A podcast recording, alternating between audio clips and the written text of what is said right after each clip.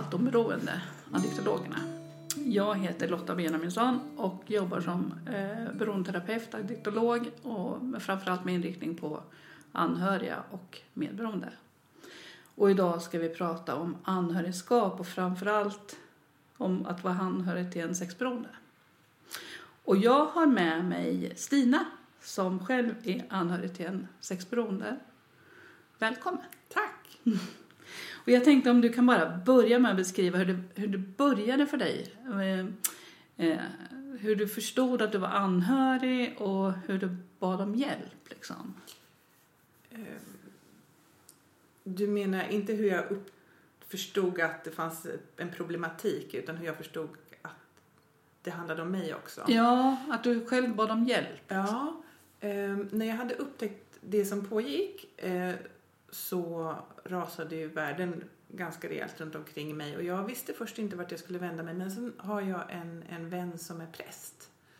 Så jag ringde henne och då hade hon olika vad säger man, kunskapskällor så att då Mm. mejlade hon kontaktinformation till, till samverkangruppen.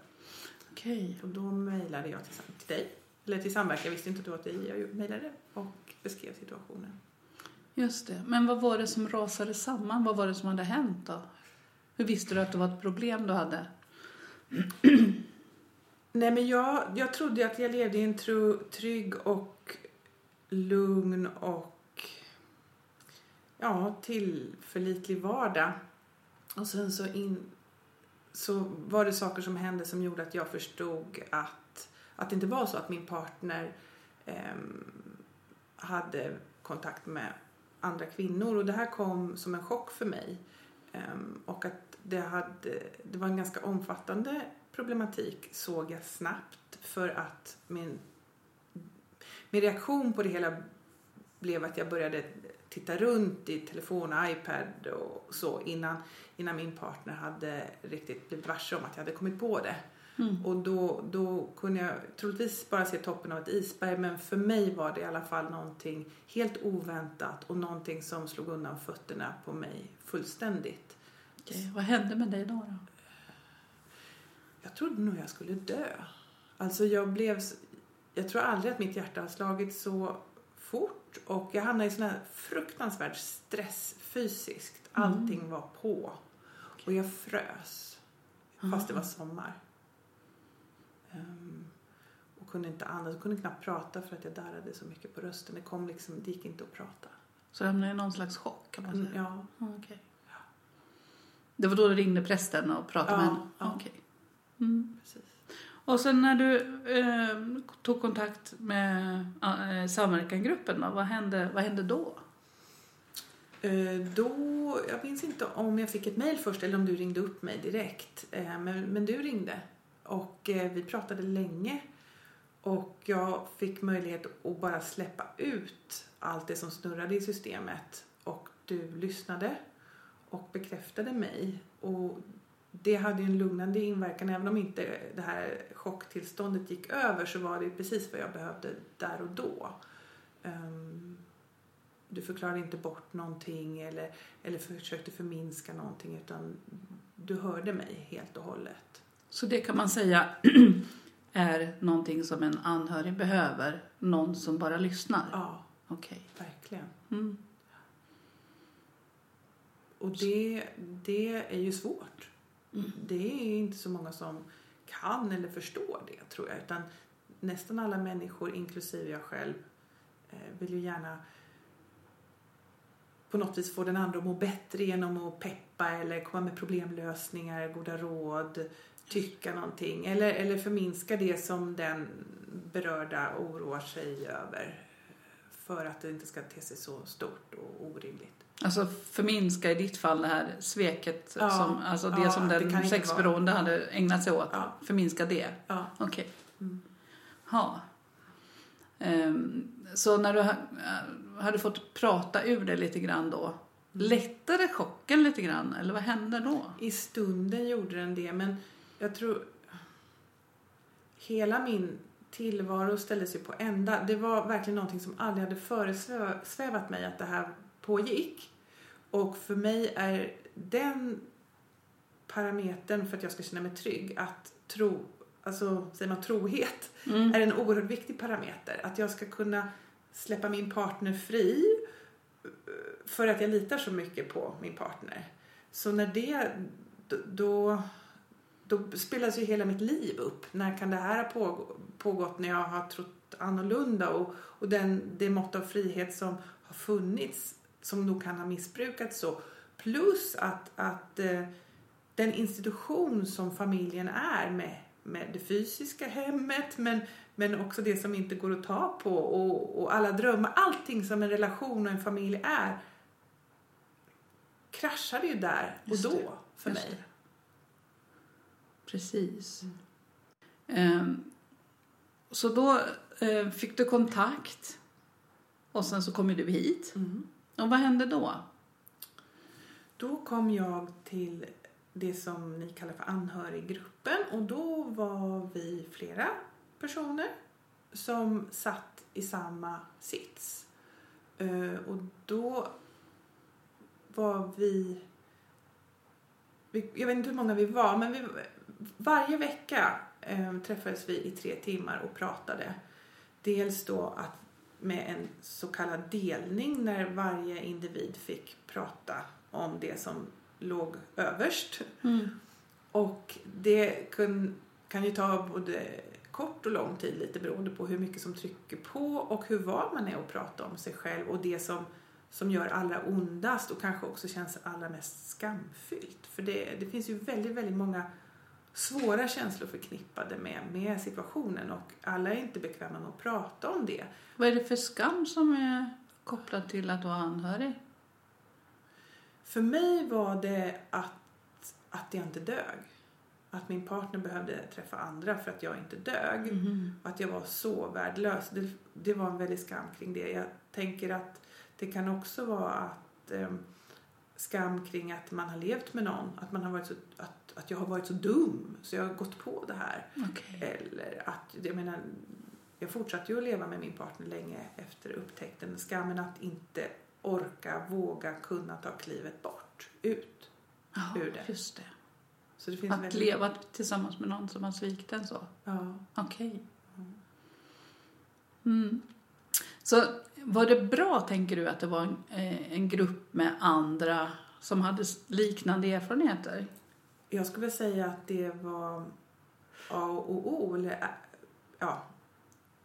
Just att höra att andra har liknande upplevelser och, och känner samma känslor som, som jag själv då ifrågasatte väldigt mycket. Jag ifrågasatte ju hela mig.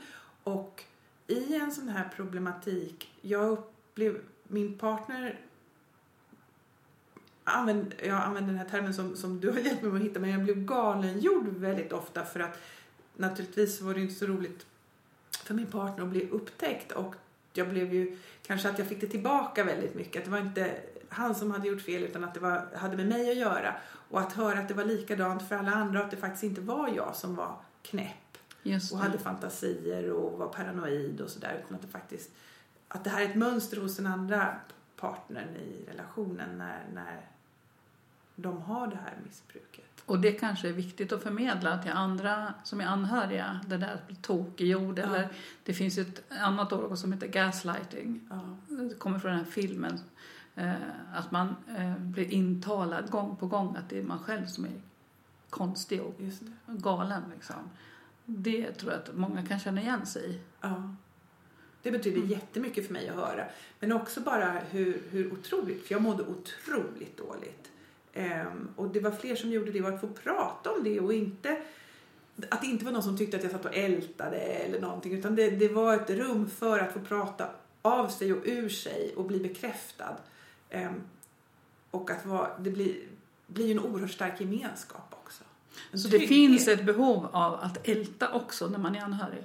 Absolut. Mm. Jag tror att det är ett jätteviktigt sätt att så småningom läka. Ja, okej. Mm. Det måste ältas klart liksom. Ja, Mm. jag är övertygad om det.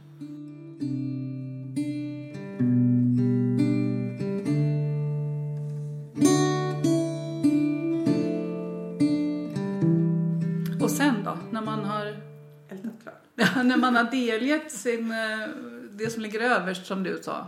Ja, då, då... Dels så har vi ju i de här grupperna gått varvet runt så alla har fått del, delat.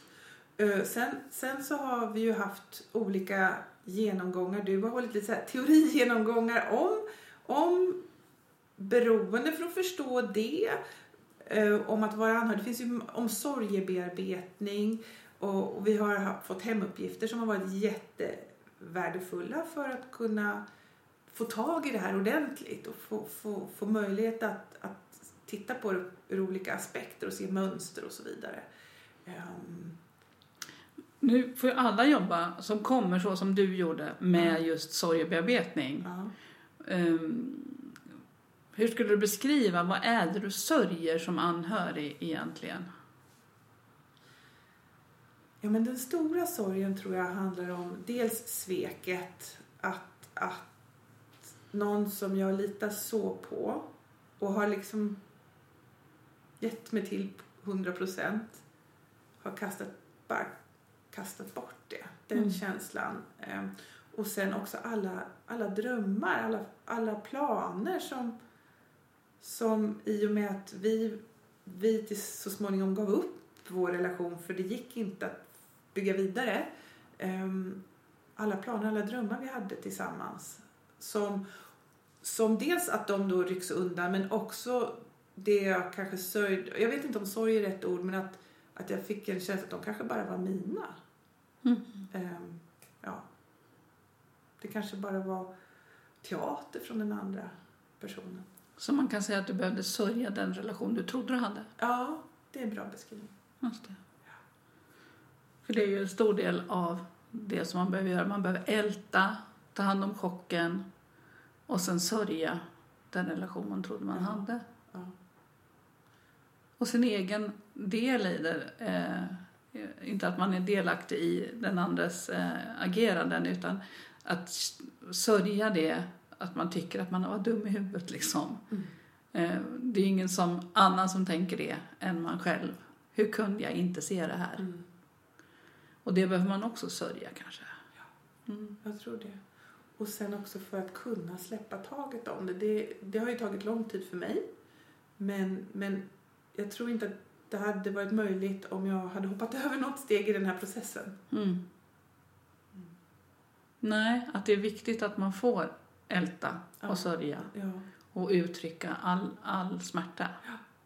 Och det tror jag också just det att, att vi har fått uppgifter, eller jag har fått uppgifter att, att skriva väldigt mycket. Um, dels om mitt eget liv men också om, om och till min numera ex-partner.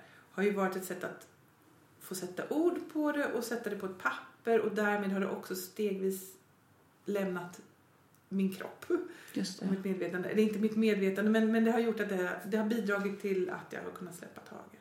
Någon typ av acceptans kanske? Ja, Okej. det skulle jag Mm. också säga.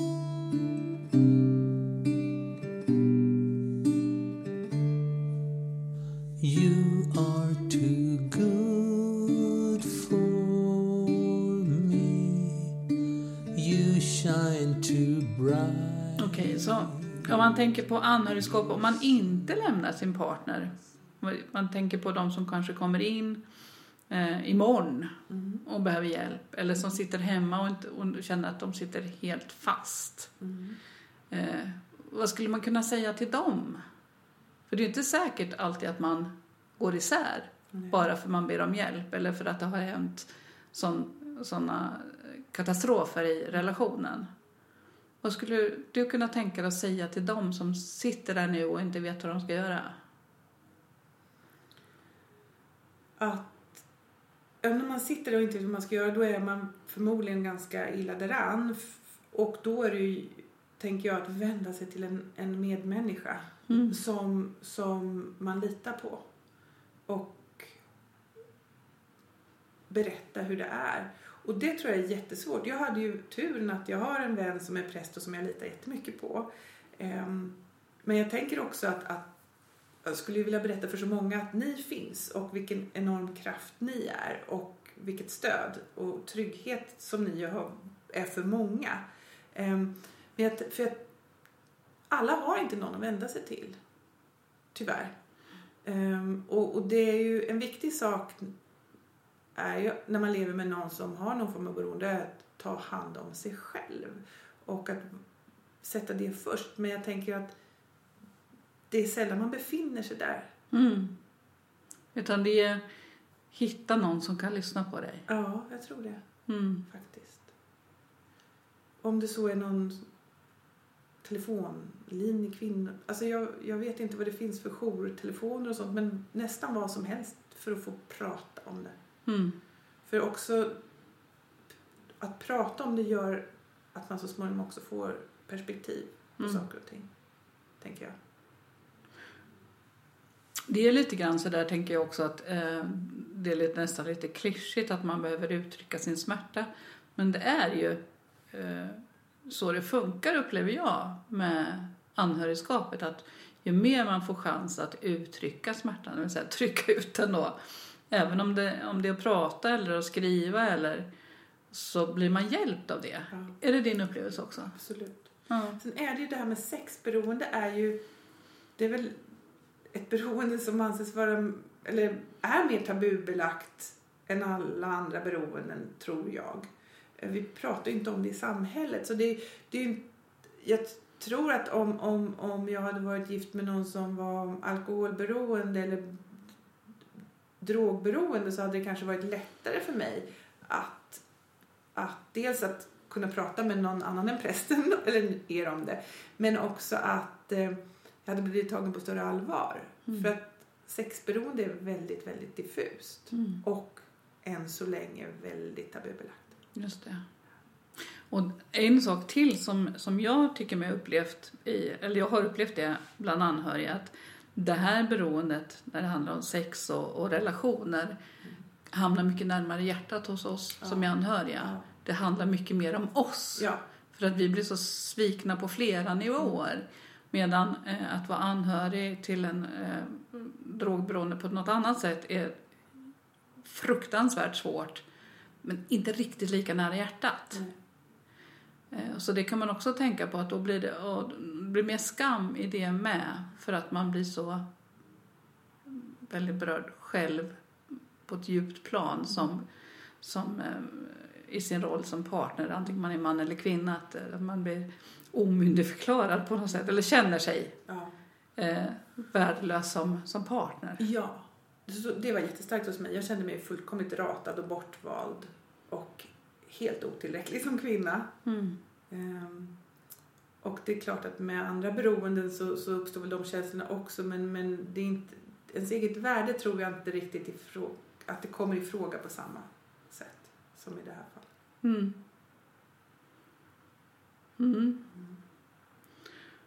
Sen, alltså, att vara anhörig till en sexberoende är ju lite speciellt. Sen, anhörigskap kan ju vara till allt möjligt. Eh, hos oss pratar vi mest om anhöriga till, till beroende. Det är inte bara anhöriga till sexberoende Nej. som är här hos oss utan Mm.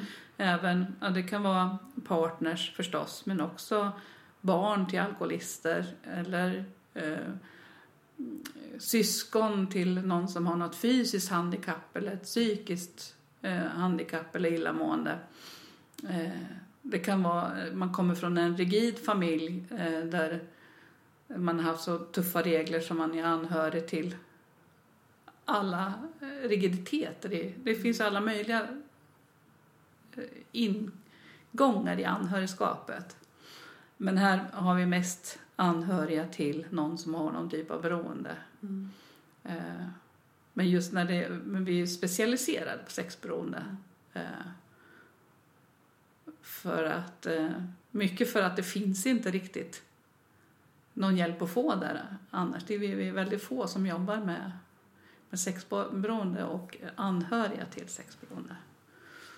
Ehm, men det på, anhörigskapet påminner mycket om varandra och alldeles oavsett vilket beroende det är att man behöver uttrycka det. Man eh, klarar oftast inte ut det ensam. Man, blir så, man känner sig så väldigt ensam. Så att, att eh, ha någon att uttrycka sig med, att prata med är jätteviktigt. Och att, att hand om sin sorg och sin rädsla.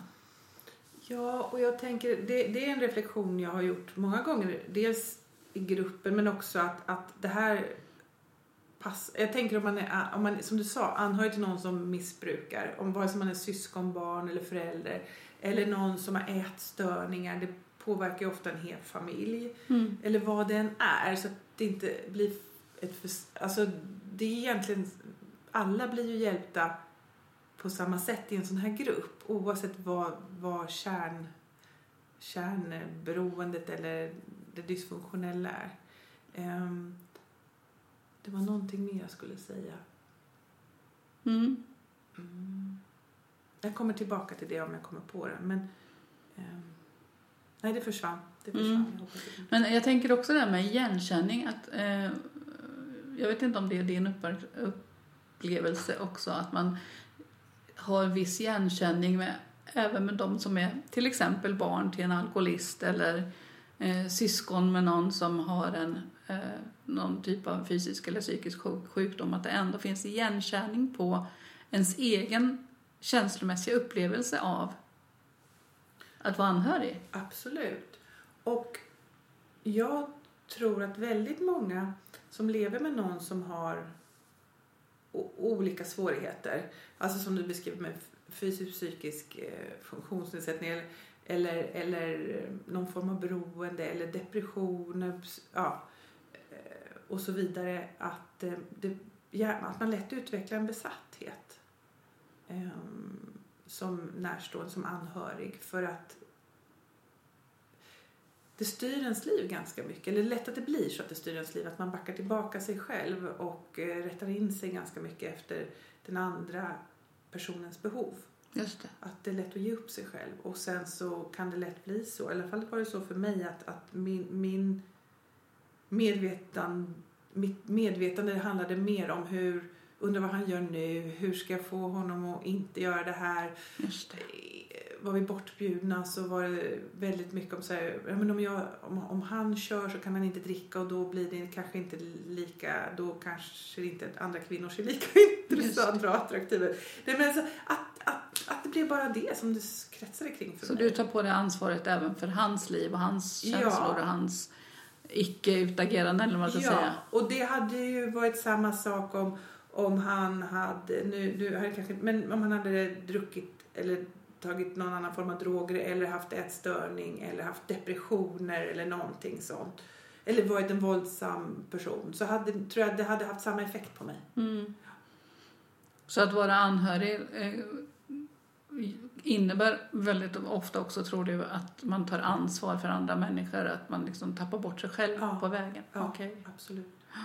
Det är en bra definition också, just att man tappar bort sig själv i det så att man Man Ja. överanpassar sig på något sätt. Ja, och att då, det andras illamående är mycket värre än mitt illamående Mm. på något sätt. Det är en bra beskrivning. Ja, och det upplever jag också med anhöriga som kommer, att det inte är jag som har problem, utan jag vill ju hjälpa den andra eh, partnern, eller vem det är nu, att ta hand om sitt problem. Hur ska jag göra för att hjälpa min, min närstående? Ja.